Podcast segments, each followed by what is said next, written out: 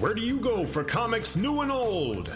Garage sales? Wrong! Where do you see your favorite television and movie stars? In magazines, mostly. Wrong again! And where do you go to see the best in cosplay? Well, there are lots of different options if you're looking for something so incredibly wrong! Wizard World Comic Con. Wizard World Comic Con offers live entertainment and gaming, comics new and old, cosplay, toys and memorabilia, and a chance to meet your favorite television and movie stars. Meet Constantine star Matt Ryan and Lord of the Rings Spartacus star Craig Parker, October 13th through the 15th in Biloxi, Mississippi.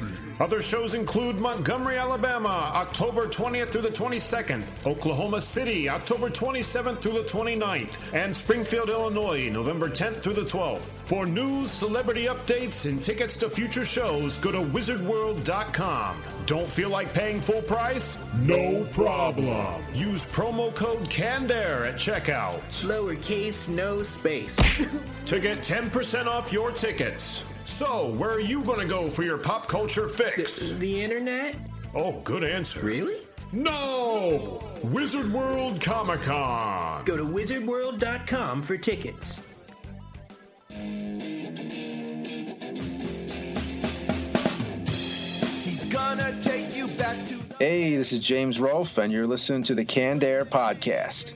Suck-ass, DVD, angry, video game, nerd.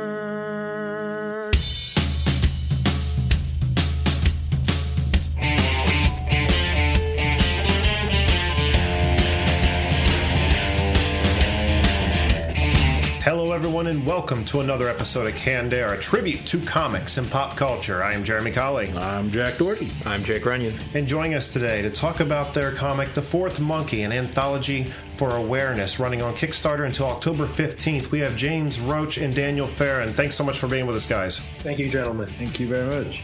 Got a really good show lined up for you today on our Retro Roundtable. We're going to be talking about something near and dear to my heart, Toys R Us. We just heard the news that they went bankrupt. That's... Yeah. Man, all the times they are a-changing. It's a very essential part of my youngest memories, I think. Yeah, yeah. I guess Amazon's putting a lot of people out of business, I would imagine, the internet as a whole, right? I mean, they're taking all their business, and everyone's doing that shopping from the comfort of their own home. As quick as they're growing, yeah. I think there's a warehouse being built just down the road from where I'm at here. There's one in Cleveland where my sister works. Is there? Or lives. She's working at now, too, yeah. So they're just popping up everywhere. Oh, think how easy it'll be once they force us all to get barcodes tattooed on our arms. We got to save this for the round table, or else we're not going to have anything to talk about then. Then we're going to go around the table talking about comics. Jack, what do you got there? From this month's Loot Crate, the Star Trek The Next Generation, The Origin of Data. Well, based on its crumpled and rolled condition, I'd say you didn't think too highly of it. No.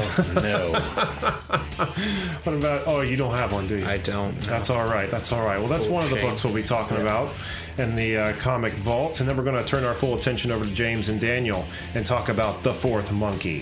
But before we do that, Jake. Well, part of my job here on the show, ladies and gentlemen, is to remind you that there's lots of good times to be had on all of our social networking outlets. You can find us on Twitter at Canned Air Pod. Find us on Instagram at canned_air.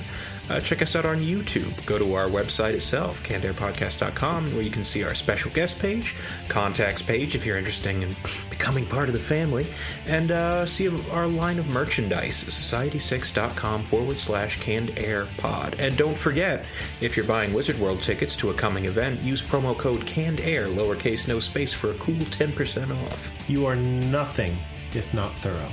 Well, I do what I can. I like that. That's what my date's often are. On Twitter, you can learn about our mysterious founder, Tobias Kahn. Oh, yeah. I'd like to see some more Tobias's baby pics. A figure whose power is matched only by his mystery. Yeah.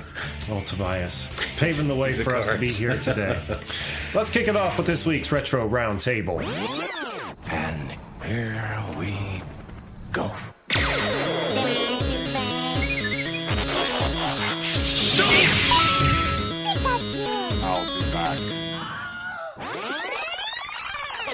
I don't want to grow up. I'm a Toys R Us kid. They got a million toys and Toys R Us that I can play with. I don't want to grow up.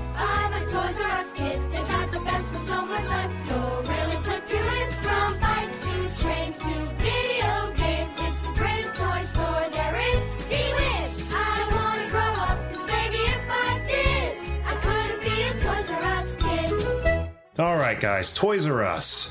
Where do we begin even talking about Toys R Us? I know that a department store doesn't typically hold fond memories in one's mind, but I'm sure we've gotten a lot of awesome toys from the Megaplex. I think the big thing with Toys R Us is that it always looked like the inside of any kid's imagination. Yeah, you know, that's the truth. The colors and wonderful things, you know, a third of which you'll maybe be able to touch at some point in your lifetime. And the sometimes rest. Their bedroom, too, with toys strewn all over the place. Yeah, tell me about it. Over.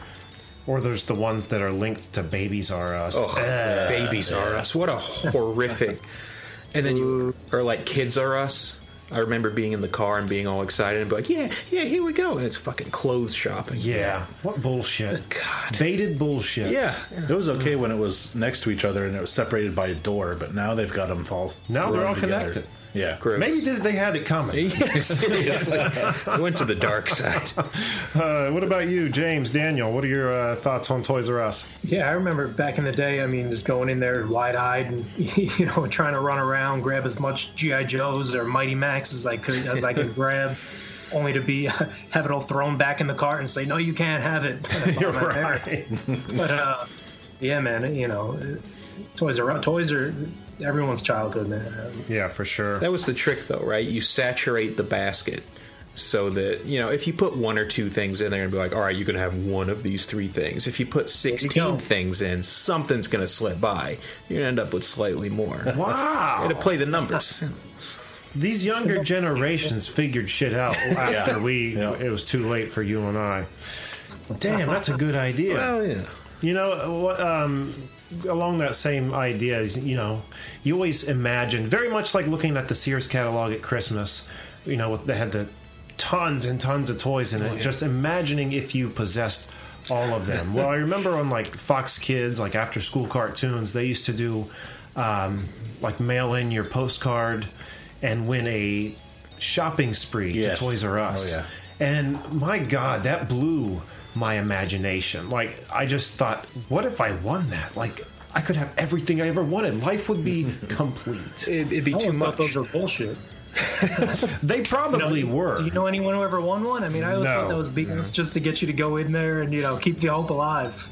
I think it was more of a, you know, rather than shutting the store down and giving you a cart and setting off a timer or something, making it into a production, it was probably like, here's a $50 gift card, go fuck yourself, you know? I would imagine. At least they kept it so you knew where you were going. Because once the aisle started turning pink, you knew not to go any farther because it was all Barbie and Baby dolls. Oh, yeah. But very clearly delineated. I thought about this so much because we didn't have a Toys R Us around us when I was a kid. We lived way out in the country. The closest thing we had was like a KB toy store at the mall. KB was still good. All right. Yeah, but it was tiny. It was like, you know, compared to Toys R Us. But I even had a game plan of how I would hit during a timed shopping spree. Like, okay, here are the video games, action figures here. If I beeline down this aisle, you know, like I had it mapped out. You spent a lot of time figuring this out. I respect that. Yeah. So anytime I went there, I was always mapping it out just in case I won.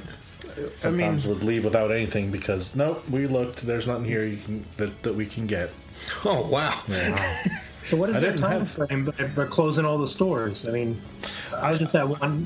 There's a Toys R Us right around the corner, and even whenever I go there with my wife and my daughter to buy whatever, even something for her, I'll just wander off and walk down like the action figure aisle, take a look at the Ninja Turtle stuff, the new DC stuff. I'm not sure if it's their time frame. I don't know if they're totally closing or if they're just kind of revamping their sales structure and just going like bankruptcy to pay off all their bills and stuff. Sure.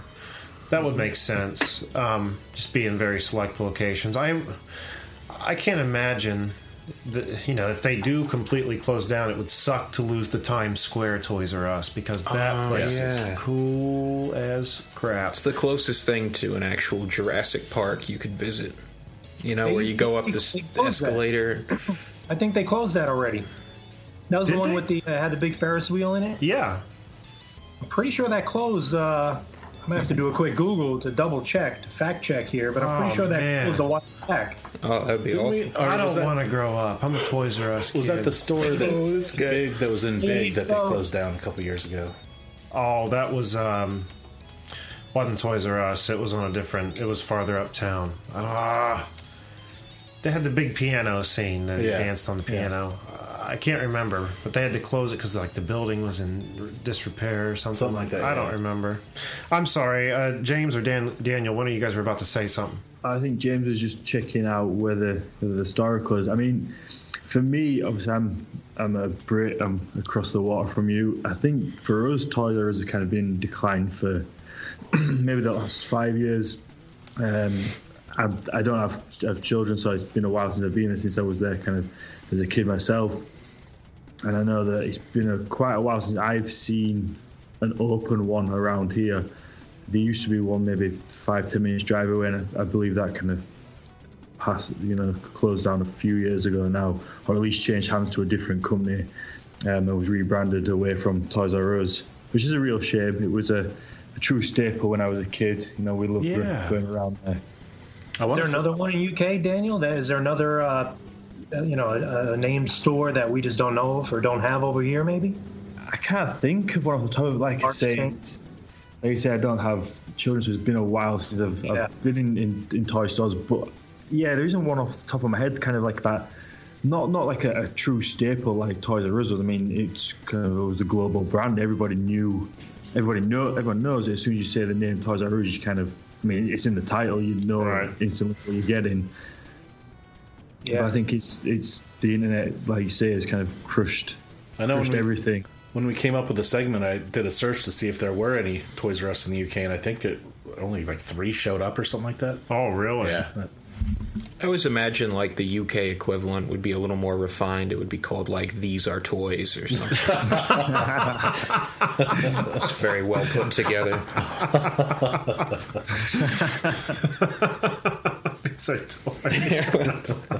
You found them. Maybe what will happen is Disney will buy them out and they'll just strictly be Star Wars, Marvel. That's fine too. Yeah. Doesn't Disney have their own toy store already? Yeah. I mean, they've got stores. It's mostly clothes and toys, right? Stuffed animals, yeah. But I think that's growing. I think they're putting like a lot more exclusive Star Wars stuff in Disney stores. Yeah. But I don't know. It just sucks to see it go. Just another staple. It's like it'd be like The Simpsons going off the air, you know? Yeah, it hasn't been a great show in a long time, but... Doesn't mean you want it to leave. It's always been there, you know? I think hopefully maybe they can kind of come back and kind of join in with the online kind of way. I know we had a company over here called HMV, which was a huge British company. We were, it's kind of a staple British... organization. It was one of the companies that refused to. Basically, what they do is they sell CDs, DVDs, kind of like your music. So, and they refused to go online when everyone else was transitioning that way, and they went under. And it was a real shame to lose them. And you kind of saw the shops closing down here and there. And they've had a resurgence in the last few years where they've managed to find a market and managed to kind of go with the online side of things, and then keep your CD stores and your DVD stores that you don't tend to see anymore. I think a lot of those places over here have closed down because people are just buying the kind of entertainment things online now. Yeah, it's funny you say that. We just heard Best Buy's closing near us. Oh, that's a shame. Yeah, that's been happening slowly, but I hadn't seen it around us at all, and now it's starting to. But sorry, I was just going to say, most Toys R Us is, when you go in them, have been ghost towns. Yeah, they usually are. Now, the one exception is the one that we frequented near the movie theater. Because typically if a good movie lets out, like Star Wars or something, like, we got to go get action figures. Yeah. And, like, the whole crowd runs from the theater straight to Toys R Us. Rabble. Right. Keep all that money on a closed circuit. I'm sorry. Go ahead, Jake. You were saying I was just going to say, this is actually a little off topic, but talking about things like, music, movie stores closing. We saw something similar with stores like Sam Goody or FYE, although there's still a couple of those around. But does anyone remember Media Play? Oh, yeah. Hell yeah. I loved the hell out of Media Play. Sam Goody. I used to work for Sam Goody. I was a manager. I think I remember you mentioning that. Yeah. But they were owned by Musicland, which also owned Media Play, Suncoast Video, On Q, nice. Maybe one or two other stores in there. But FYE is still open. at the mall nearest us here. And, yeah, and they sell a lot of comic book related things like pop vinyls. And... Well, that's just it. You know, back in the day when you went into there, it was pretty much strictly, you know, either VHS and DVDs and then cassettes and CDs. That was the bulk of it. There were maybe some T-shirts, some posters, headphones, CD players, but, you know, the cream of the crop was that stuff. Right. And one thing that you've seen not only the music stores do, but if you've guys been in like a GameStop or an EB Games lately, they've done it as well, where they've kind of become like a novelty store, too. Yeah, it's all the accessories and such. The whole front of that music store is nothing but T-shirts, trinkety bullshit, trinkets like novelty Japanese candies and stuff. Super real heads. Yeah, that's exactly it. Funko Pops, just all kinds of crap you would never have seen in a music store. And I understand they have to do that to survive, but what's irritating is when you walk to the back of the store to where the CDs are hidden behind all this shit, you pick up a CD and it still says $16.99. Who's doing that? Yeah. Nobody. Yeah, it's funny. When Daniel mentioned CDs, I couldn't. One of you guys said Sam Goody. I couldn't remember what the hell the name of that store was. The big CD chain. I just can't imagine when we tell when I tell my kids about, you know, there used to be stores that would sell hard CDs, you know, and physical CDs. What they're gonna say. And they were the shit, too. I mean, I love CDs. It's been a minute since I bought one, but if it's somebody I really like, I will go buy the CD. I never... I mean, a CD case in your car, in the house, just quick things on, you know. I remember friends would always act like a CD was super delicate. It would never touch the face or nothing, and I'd be like, I was one of those people. Throw it across the room. I'll get it later. I was one of those guys. Like, I never fingerprinted the CD. And two it months did make later. A difference, depending on your player, too. But you know, it's been so long since I bought it. You know what the last physical CD I bought was? It was... I was young, mind you, but it was Smash Mouth's Astro Lounge. That was the last thing. That was the last thing I ever bought at a Media Play. Dude, I was in elementary school, all right? Did that have their smash hit All-Star? I think that's the one that had it. I'm pretty sure. This was before the days of Shrek, though. Where at least not to say they had any dignity then, but... Smash Mouth was better back in the day. I was so stupid. I didn't even listen to music. It was just I thought, hey, like, oh, you know what? People listen to this. I'm not going to razz you like when Jimmy Buffett came out, because I stand by Smash Mouth, you know, if it's a nice summer day and you're poolside or something that comes on... Not so much All-Star, I hate that song, but like Turn on Walking on the Sun or something, you can roll with it. There you go. Mix it in with my, Sugar Ray playlist. Yeah, very much in the same Sounds way. Of Summer 10 years ago. No, 10, 20, Jesus. Right. What else we got, guys? Geoffrey the Giraffe. I forgot about Geoffrey the Giraffe, Bring him back, I think sales will go back up. I don't think they ever really got rid of him. He just hasn't been as prominent, because I think if you pay attention around the store, he's occasionally places, maybe on their web presence. Let me pull it up online really quick and we'll see. I don't know. He kind of disappeared from the public eye after those molestation charges. Well, you know, Geoffrey got a bone. Allegedly. Sorry, I forgot. Never proven. It's kind of weird because I don't think Geoffrey... Did he ever have parents? He was just like a giraffe that hung around a toy store all the time. He never grew up. He doesn't need to talk about it, all right? That was a hard time for him. Look at this bastardization of Teddy Ruxpin right here. Soulless. Oh, my God.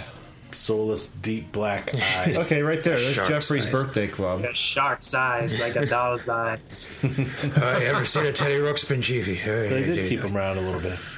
Yeah, and I'm sure this web presence will stay up, too. But, I remember he was a very prominent character, because when you would walk in the front door back in the day, they had, like, a whole bunch of Geoffrey toys. Yeah. Plushes, little, like, tiny figures, like, all kinds of shit. Shirts. Yeah, the commercials and everything. He probably just wasn't selling, right? And I guess they just canned him. Well, now that I think about it, you could even buy Toys R Us clothing at, like, Walmart and Kmart and at the, like, at stores that weren't Toys R Us. It was, like, a licensed brand, like OshKosh B'gosh or whatever that was. Yeah. You know what I mean? What the hell ever happened to them? They must have gone belly up years ago, huh? People got tired of saying it. Come on. I wouldn't say that with a gun to my head. Remember those commercials? They'd get the littlest of kids who couldn't say it to try to say it. Can you say OshKosh B'gosh? I want him to. Oh, okay, sure. Did you say that? They OshKosh B'gosh. No. I will try to OshKosh B'gosh. OshKosh B'gosh. B'gosh, B'gosh, B'gosh. OshKosh B'gosh. OshKosh B'gosh. Kids' clothes as tough as our name. OshKosh the kid. Yeah. Somebody stomp this kid out. I can't look at him. Can we all collectively? I wish we could get together and sacrifice GameStop to keep Toys R Us afloat. Somehow the balance of power would change if we kill one. Yeah, because Toys R Us has the games. Yeah. So What do we need you guys for? You give a shit on trade-ins anyway. Right. The trade-in thing's going away. They're going more digital now too.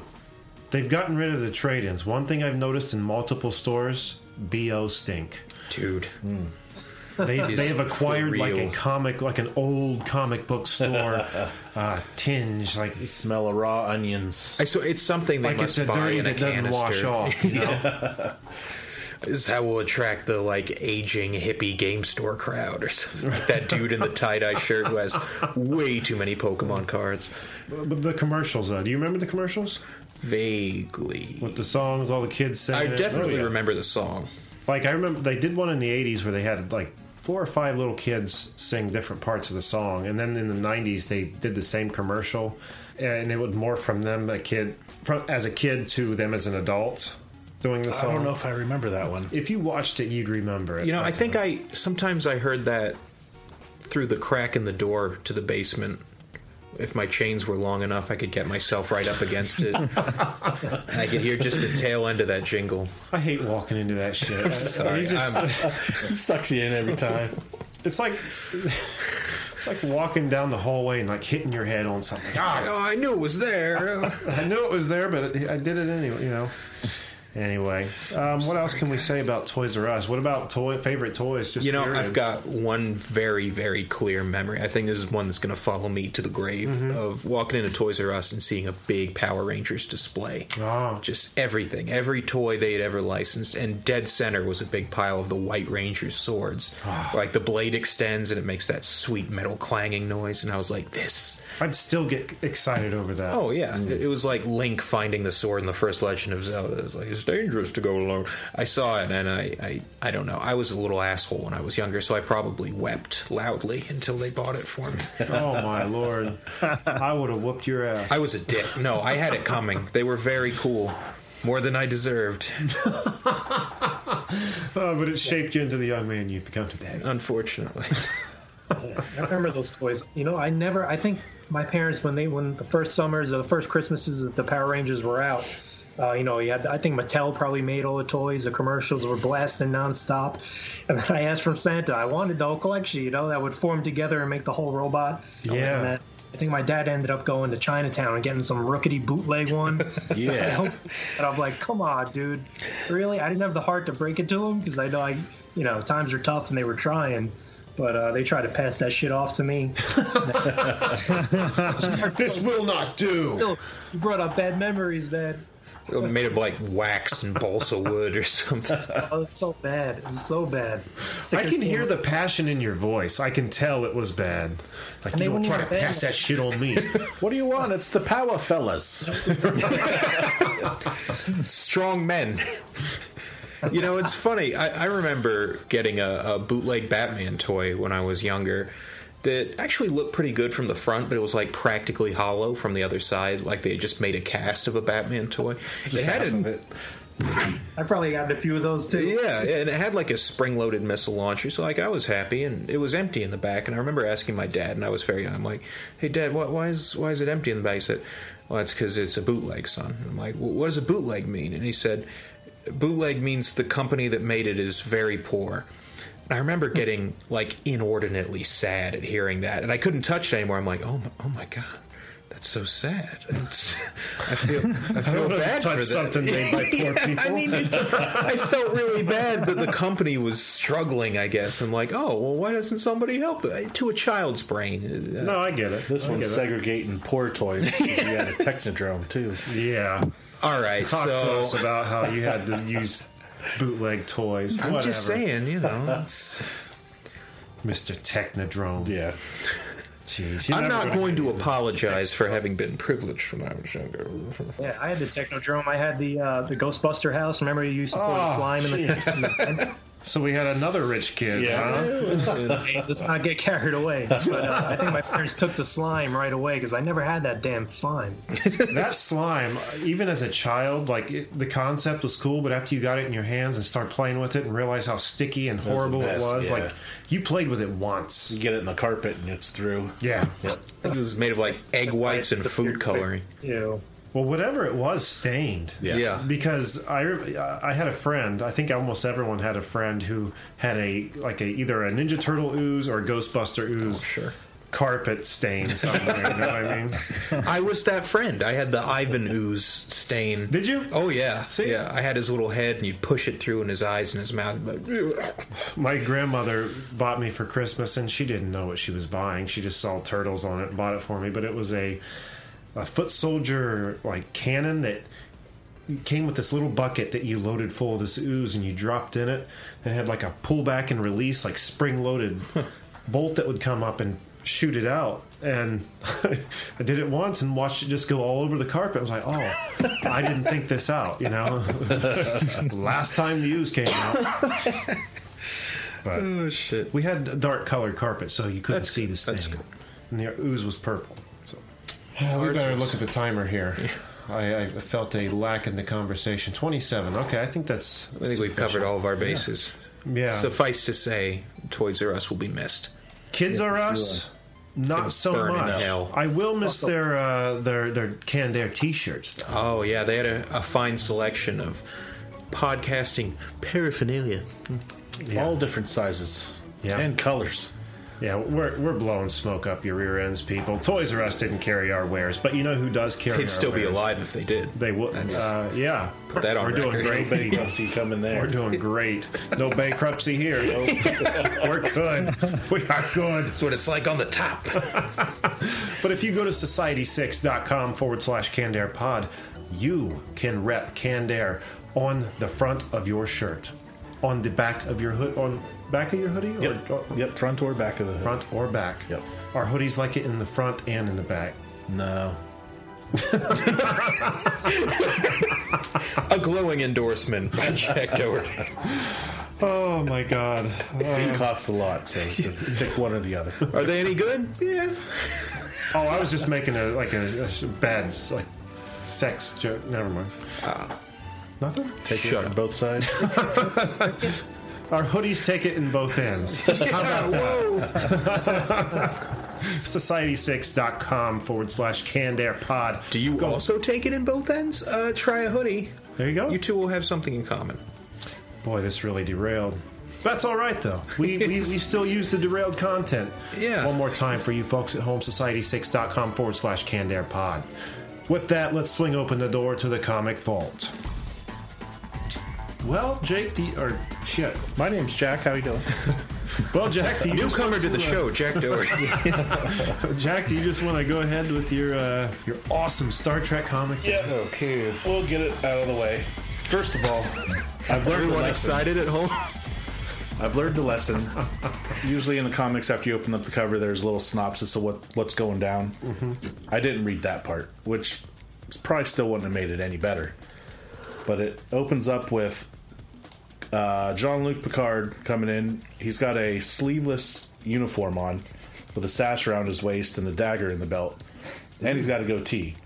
And he comes in to talk to these guys that are on this mining planet, saying he needs some dilithium crystals. Find out that the guy he's talking to is actually the creator of the Data robots, which... I didn't recognize him because he looked like some old, long-haired, heavy-set woman. Oh, he's got kind of a Kathy Bates thing. It took a little while before I realized that was actually supposed to be Brent Spiner. Oh, wow. That first box looks like Rhea Perlman. Yeah, I was like, that's not him. That's the guy's name is like Noonien Song or something. Yeah. Well, I was like, they got the name right, but he makes these robots to go mine crystals in this mining colony that he has, and Picard's got a real chip on his shoulder.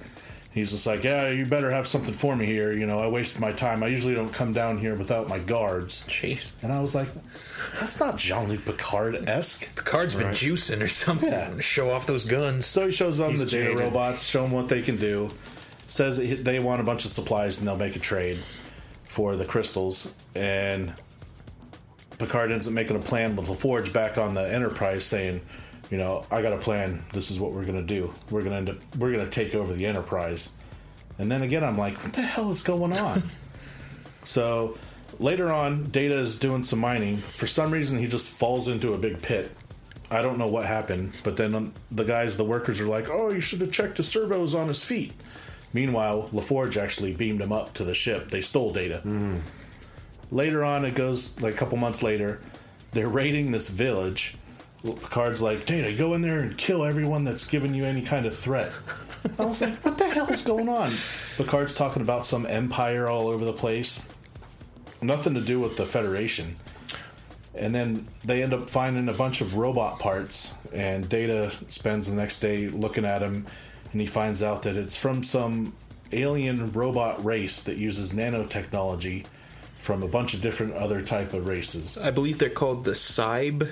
The Borg. Oh, I got the wrong half, I guess. So he ends up building a bunch of stuff on himself, and at the end of the comic, they're about to go attack and take over the Enterprise. So that was after a joke, I'm pissed at this whole story, makes no sense, has nothing to do with Star Trek that I know, and I don't know if I say love, but I enjoy it. Star Trek I know and slam sometimes on the weekends. It takes place in an alternate reality, which it says in the beginning of the comic. This picture here with Picard with his white beard and mustache and everything, it's like watching his transformation into Sean Connery. Yeah.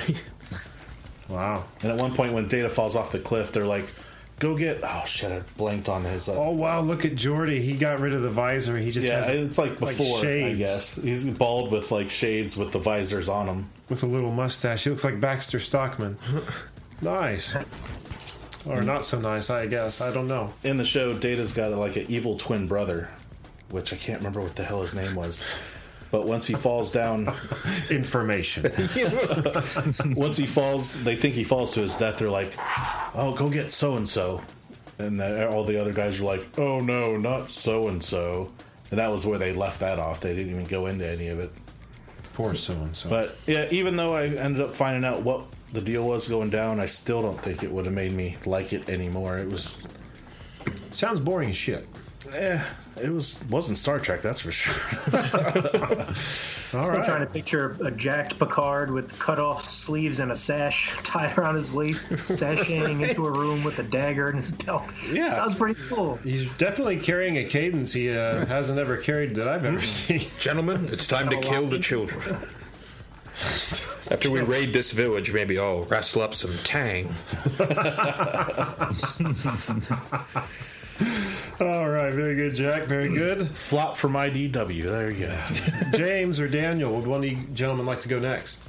Yeah, I can go if you like. So what I've brought with me today is a comic by Garth Ennis and Michael DePasquale. And it is called Red Rover Charlie. I don't know if any of you have read it. So this is one that I think I think Garth Ennis turns out a lot of amazing books. Now this is one that kind of I think most people missed. It went under the radar for a lot of people, and I've managed to pick it up. And I'm going to openly say that it was the first comic book that ever brought a tear to my eye and made me kind of weep a little bit. Oh wow! And what it is, it's a story of the end of the world. It's an apocalypse story, but it's from the point of view of man's best friend. So it's from the point of view of three dogs.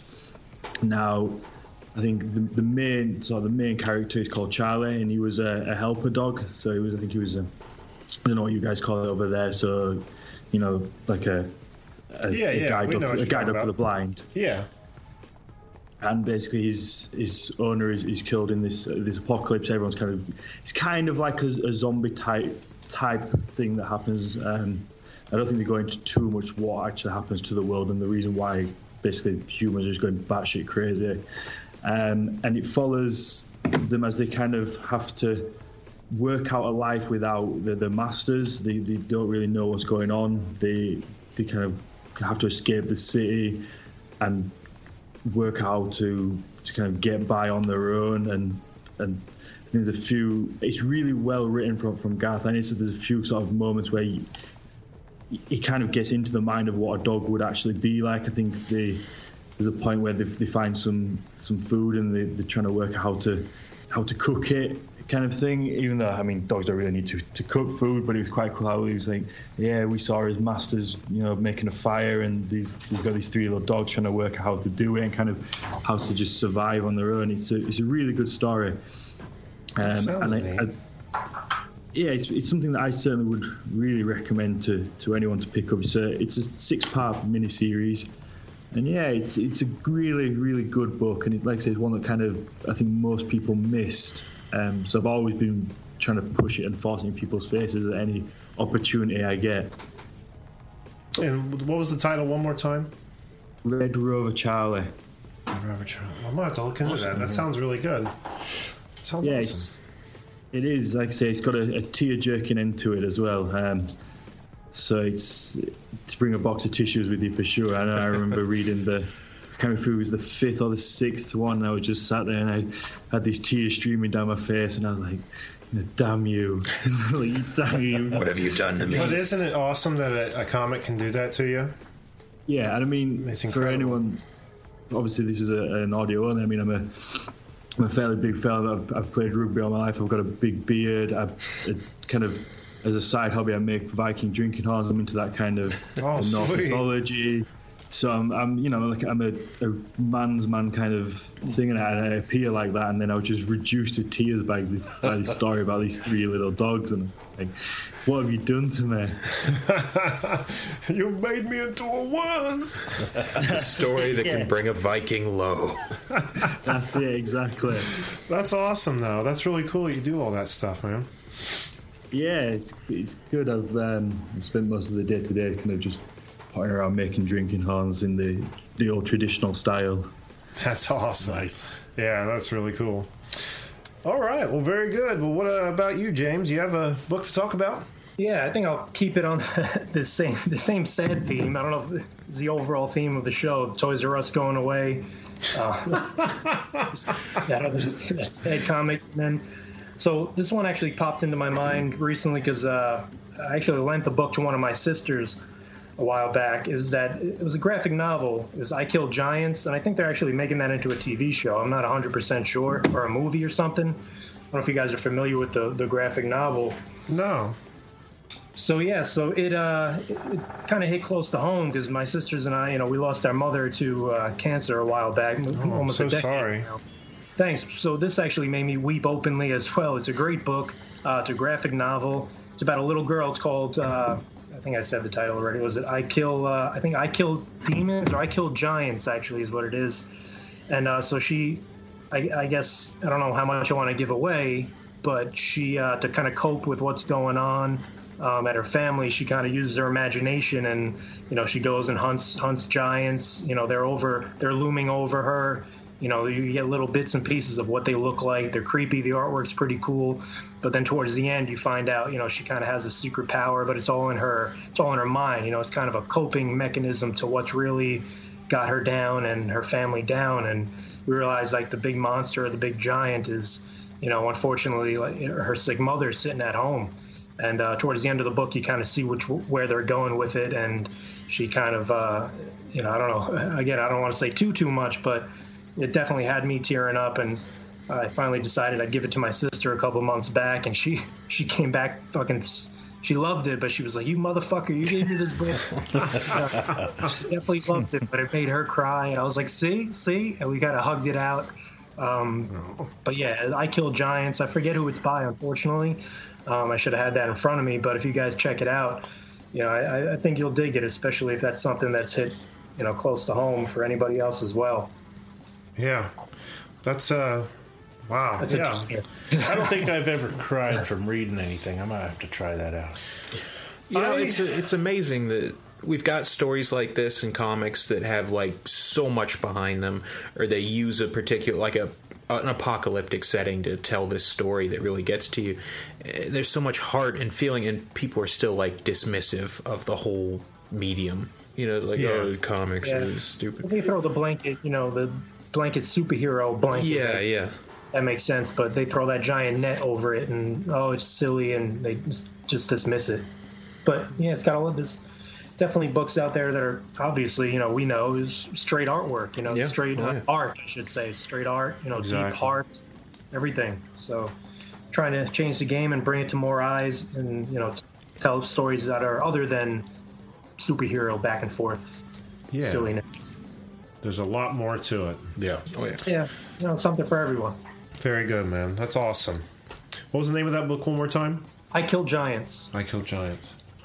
All right, very good. Well, gentlemen, my book this week is a return to a character who I haven't talked about for some time. If this is the human fly, I'm going to blow my brains out right here. Oh, my God. Gentlemen, the human fly! Oh, Jesus.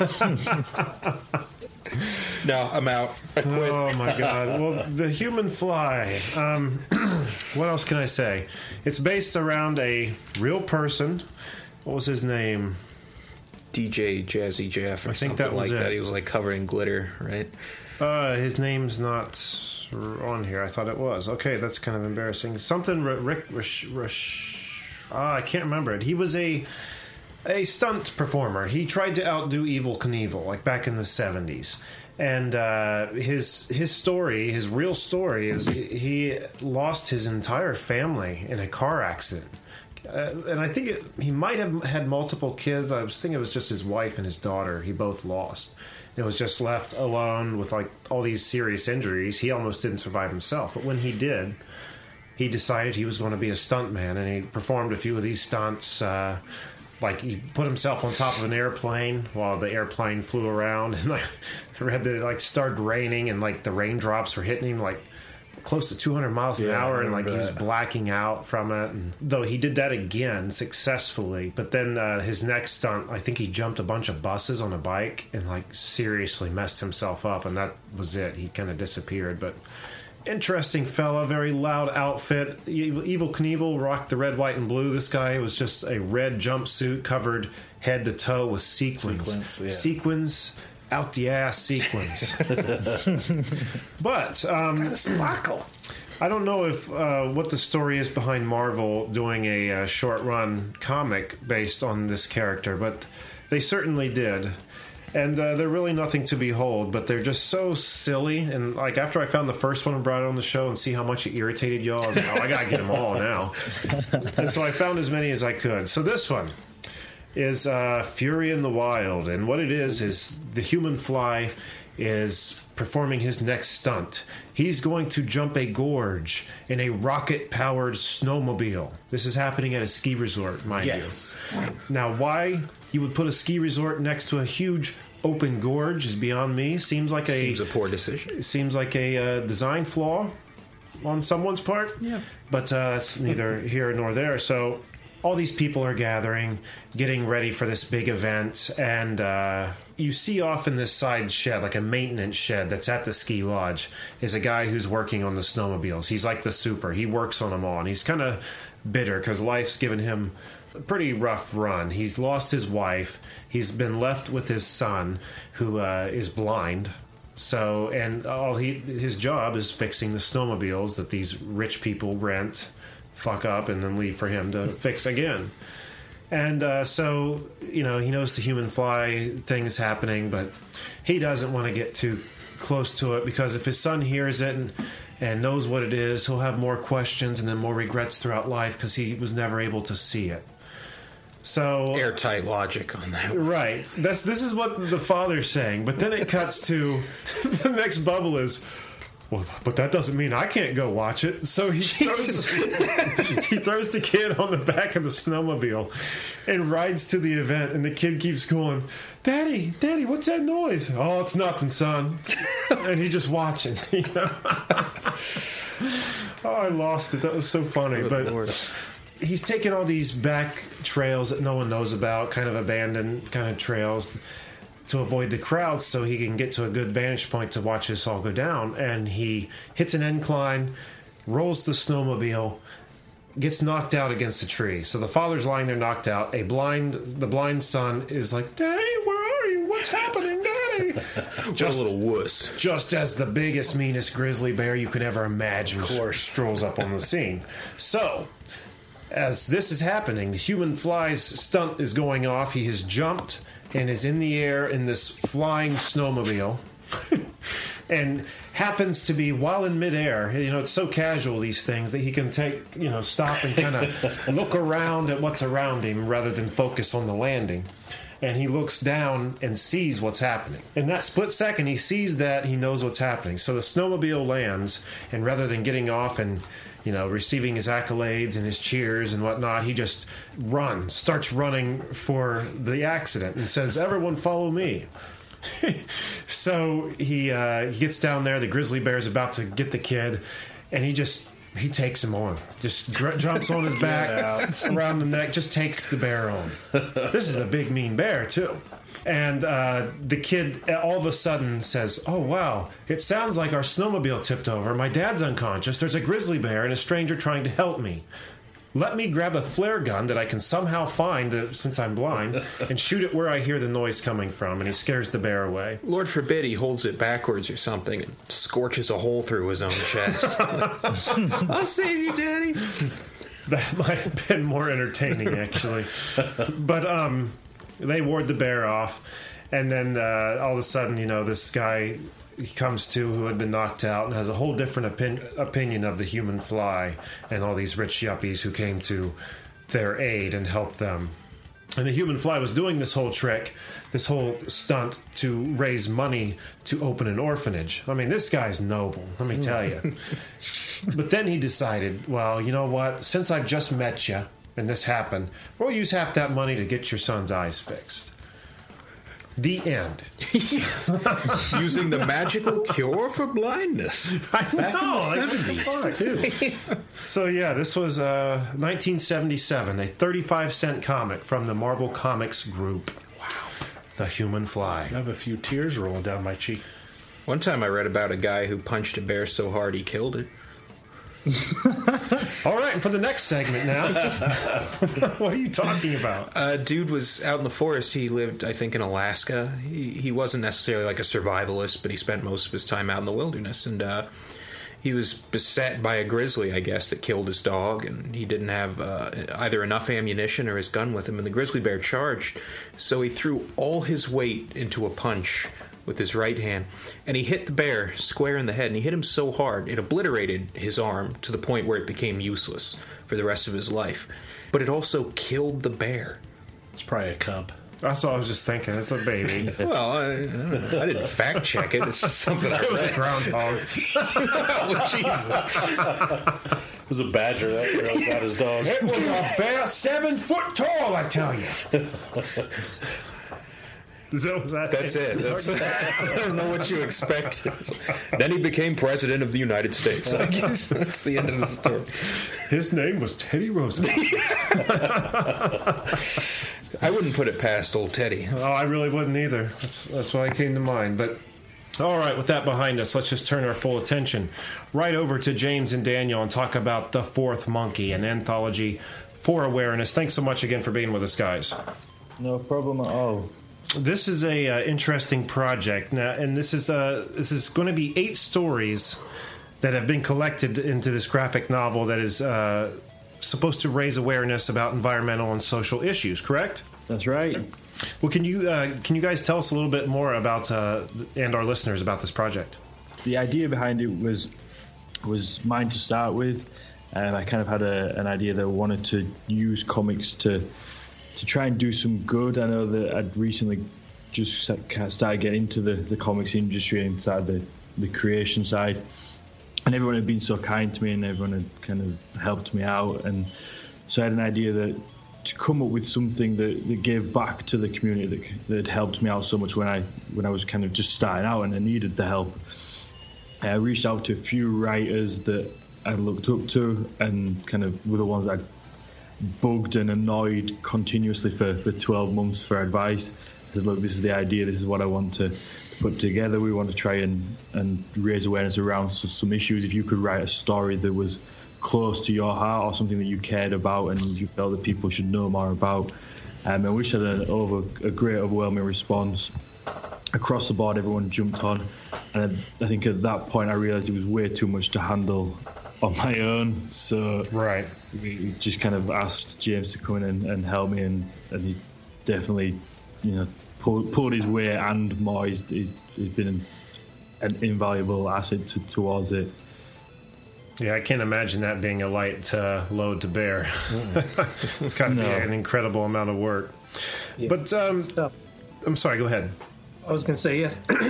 So even as creators ourselves, just working on our own solo project, that's tough enough, you know, dealing with the different pencilers, inkers, colorists, letterers, editor, if you have one, printer. You know, that is a battle in and of itself. So, you know, scrounging up, like we have like 20-plus, close to 30 creators on it, 8 writers, 8 artists, 8 you know, the numbers go higher and higher. It's just, that's probably been the most challenging aspect, is wrangling everybody together. But luckily, everyone's really super supportive and down for the project. So everyone's been, you know, everyone's been great. That's awesome when you have a well-oiled machine that just falls together like that, you know? Yeah, and we always talk about this. I think people at this level of independent comic creation, they get it. They cooperate. You know, they're all in it together. You can't beat that sense of camaraderie. That's the truth. Yeah, they're all, you know, everyone's professionals in their own right, and they're all super supportive, giving their all, and trying to make this happen. Mutual respect. That's what these things are built on. Yeah, I think it has to be a true credit to all the creators as well. Whilst me and James might be the spearhead, I think there's no way we could do it if everybody involved wasn't so supportive and didn't kind of do what we asked them when we needed it, and were willing to. Like recently, we had all the artists on the books. They kindly donated a commission for the Kickstarter as well, so that was really nice. They did something they didn't have to do. So across every writer on each artist for one of the 8 stories has donated a full commission to the Kickstarter page. So me and James are able to give that away to people at a really sort of reduced price to what they normally would. Yeah, there's only one left now. There's is it just the one? 2 digital and 1 physical left. But yeah, those went pretty quick. So yeah, the artists were amazing. It's incredible. I can't wait to see it. There were some samples on the Kickstarter page there that looked really... The level of quality is... Yeah, it's definitely there. The quality's there for sure. I'm really curious, though, about the title, The 4th Monkey. Where did this come from? So I think early on when Daniel and I were just tossing ideas back and forth, you know, Daniel had the theme wrapped up, and then the next step would be we need a solid, iconic title and characters or logo, if you will, that could, you know, kind of... that could be just that, something iconic. And we would shoot ideas back and forth for probably, it had to be days until we landed on, I think Daniel brought up the idea of the 3 mystic apes or the 3 mystic monkeys. And, you know, the hear no evil, see no evil, speak no evil. That's like a iconic universal image. So we tried to play on that and think of a 4th monkey would be the one that's actually aware of things, you know, while the other guys are hiding their eyes, ears, and, you know, mouth. This guy's out. He's trying to be outspoken. He's paying attention to the issues, and that's kind of where we came up with that. That makes so much sense. The totally enlightened 4th monkey. Yeah. Really, the enlightened 4th. Like when that kind of when we hit that, we were like, yes, that's it. Then we had the idea to kind of modernize it. So you know, you got different images of one guy's got headphones, one guy's got his, you know, he's stuffing a sandwich in his mouth, the other guy's glued to the phone, you know, so it really did come together. That's really neat. Yeah, I didn't see that. I'm gonna have to look for that. It's like the burden of awareness, you know, choosing instead to. I like that. There's even one. There's Andrew Huerta is an amazing artist, and he did one where I guess the burden of awareness became too much for the 4th monkey. So there's one on the page where he illustrated the 4th monkey kind of just losing it and snapping and turning into a villain and just raining destruction on the other 3. He just whoops their asses. I don't know if you see that one. It's a monkey after my own heart. Yeah, there you go. It's pretty, it brings it back to comics, and you know this is all still fun. We're trying to tell some good stories while hitting some topics, and that illustration there is pretty dope. as far as your Kickstarter goes, which is running till October 15th, and it looks like you guys are doing pretty darn good thus far. You're looks like halfway, if not plenty past. Of time. Right. Yeah, so 55% at the minute. So yeah, you guys are sitting pretty. I'd have to imagine that first half is the toughest part. Right. Building up momentum. I've heard with Kickstarters, the final end comes in right in that last few days. You know, that's when it really blows up. We've seen that happen a number of times. Yeah, absolutely. But as far as rewards, you're offering backers. What do you guys have? So just to even go back a little bit, so with Kickstarter, the first 2 days are really important. You know, that first 48 hours kind of gets you noticed by, you know, the algorithms get you noticed by Kickstarter itself. If you hit a certain amount, I think the magic number is something like 20%. If you can raise 20% of your goal in that first 48 hours, it kind of pushes you to the front page. If people search comics, there could be any upwards to like 200, 300 campaigns going at the same time. So if you hit that number early on, they'll have you higher up in the main page. So that was really important. Luckily, we had the support and, you know, all the other creators on board and kind of, you know, use their fan bases, our fan bases. And kind of they helped us out early on for sure. And then the last, like you guys mentioned, the end of the campaign, you'll get another spike, which is the last 48 hours. A lot of people, there's an option to, it's like a remind me later option, which actually reminds them when it's 48 hours up, or 48 hours left on the project. So whenever you notice a spike at the end, which it always happens, that's the reason why. That is a fantastic feature. Option, the reminder. Dude, if I was watching the bank account, that I'd hit that on some of them. So there you go. When it got close, be like, okay, I can afford to. That's a good idea. Yeah, I didn't even know it was on there. How about rewards? Do you guys have any rewards you're offering to backers? Yeah, so I think the one of my favorite ones, and certainly I think the one that you're going to get the most bang for your buck for, is if you were to pledge $15, what you're going to get is you're going to get a digital copy of the 4th Monkey book. So we've got 8 stories in there, like you said. It's over 100 pages, and it's made up of 30 different creators, or just shy of 30 creators in there. But also, each of the writers also donated a PDF copy of their own sort of individual story. So you've got American Kingdom #1 by Brian Hawkins. You've got Boston Metaphysical Society by Madeline Holly Rosen. Katrina Hates the Dead #1 by Russell Nolte. Salvagers #1 by Bob Saleh. Snarl #1 by Kelly Bender. Untold #1 by me, and Wretches #1 by James E. Roche, or Roach, which I only just learned how to pronounce. You know, it is so refreshing to hear that as a reward, because, I mean, you see so often, like, we'll do, like, a bookmark, which we've done bookmarks. We're not above the bookmark. Yeah. I love bookmarks. Yeah, I do too. And I'm not putting any of these things down, because they're fine prizes, and they're things, you know, or rewards, and they're things that I have myself. But, you know, like T-shirts or glasses, as cool as it is to get those things, they're kind of typical, and they kind of quickly get forgotten or left to the wayside, which if you're back in the Kickstarter for an independent comic, you're into independent comics, and when you're getting a reward like that, just a plethora, a whole bunch of extra comics. Some of that work we know, and some of that is really good. Yeah. So that's that's just a great thing to hear. That's a good reward. Yeah, we haven't super digital one, right, Daniel? That was the $15 one. That's it. We haven't. I don't think we've added up the exact page count, but it's over 250 pages of good quality material you're going to get as well for $15, which is just an amazing price. Yeah, and they're all issue ones too. So, you know, if you want to get in at the bottom level of, you know, a lot of these independent creators' first works, you know, and that's definitely a good tier. We also offer that. I forget what it is. I think it might be at the $30 level, where Daniel and I actually are including our own issue ones of our own, I guess, other titles outside of this one, along with the 4th Monkey. So you'll get the 4th Monkey at 100 pages, and you'll get 2 floppies from Daniel and I. Well, he has a horror story, Untold. Mine is Wretches, a sci-fi story. And then on top of that, you'll also get the digital, you know, all the other 7 stories in digital format, and a bookmark. Yeah. Again, nothing wrong with bookmarks. I know. That's Canned Air's #1 marketing tool, actually. Yeah, is. We still have a shit ton of those bookmarks. And I like to give them out in conventions too. It's kind of, it's definitely helpful. As long as it has your email or your website on it, it's good. That's exactly what we've got. But bookmarks are good. They work. I mean, if people are reading, I mean, all of the books I'm reading all have Canned Air bookmarks in them, and you know what I mean? And if you're reading a graphic novel, usually it's a lot of pages, and you're not going to read it all the way through in one sitting. Right. You're not going to fold a page so you can remember where you were at. I was just going to shout out one of the other rewards. We got one that we added today.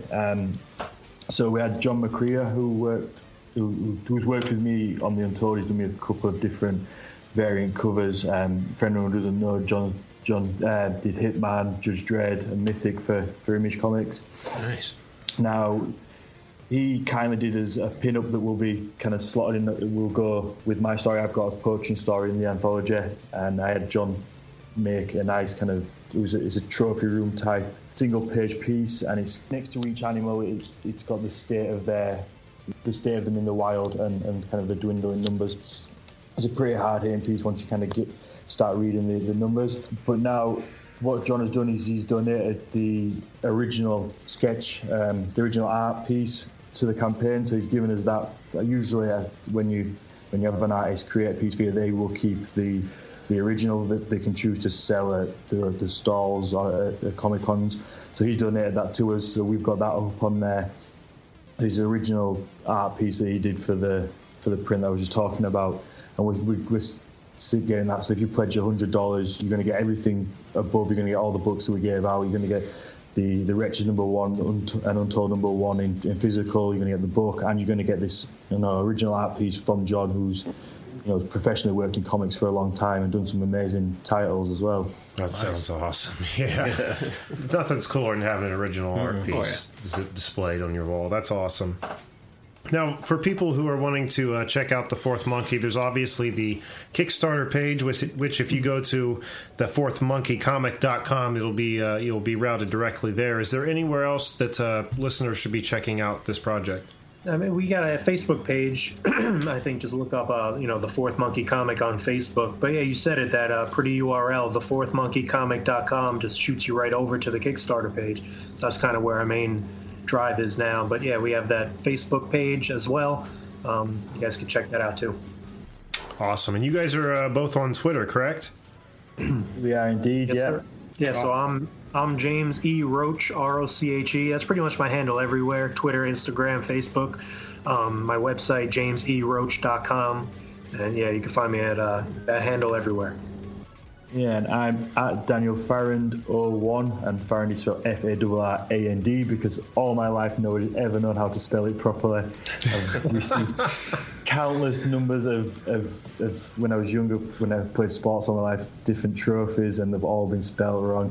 Oh. You motherfuckers, you give me this trophy, you can't even get my name right. And then everyone thinks you stole it from someone else. Exactly. Those Waterboy trophies really Well,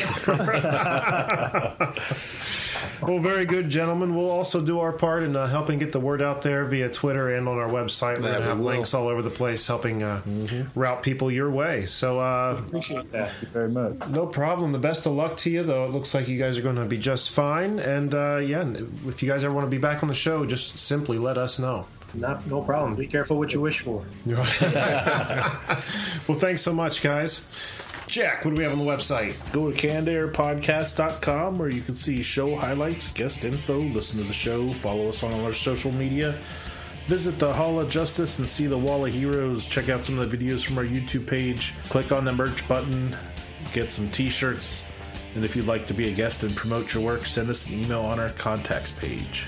And don't forget, that's at Canned Air Pod on Twitter and at Canned_Air on Instagram. And then for the third week in the row, we're going to be going out on the Star Set song Into the Unknown. Not that we've gone out on that song 3 times now, but this is the third week we are presenting a song by the band Star Set, who is doing a residency here with us for at least a few more weeks, right? Yep. Open your frequencies for a transmission. Yeah. We really enjoy their music. We had the lead singer, Dustin Bates on? Yeah. What, 2 or 3 weeks ago? So, yeah, really good band. Hope you enjoy the song. Look more into them, starsetonline.com. But I think that's going to do it for this week. So until next time, I am Jeremy Collie. I'm Jack Doherty. I'm Jake Runyon. I'm Daniel Farrand. James E. Roche. That went off without a hitch. Thanks for listening, everyone.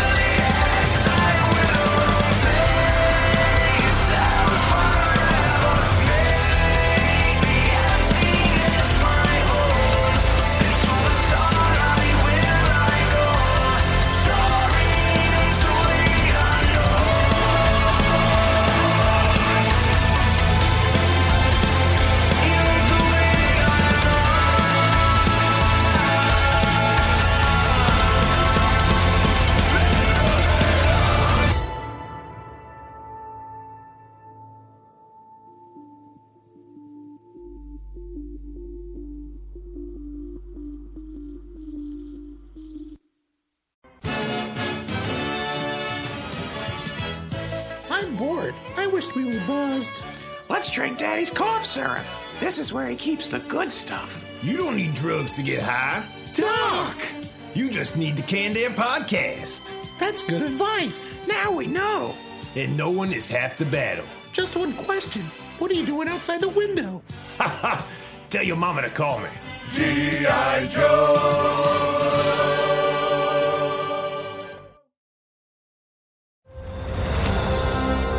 I'm Ken Harbaugh, host of Warriors in Their Own Words, a podcast that presents the unvarnished, unsanitized truth of what we have asked of those who defend this nation. As a country, we need these stories more than ever. Stories from Americans who have borne the battle, including 30-year-old remastered interviews with veterans from World War I recounting their time in the trenches of Europe, and with veterans from World War II, Korea, Vietnam, and from our most recent conflicts in Iraq, Afghanistan, and other battlefields Americans may never have heard of. Hear their stories by listening to Warriors in Their Own Words wherever you find podcasts.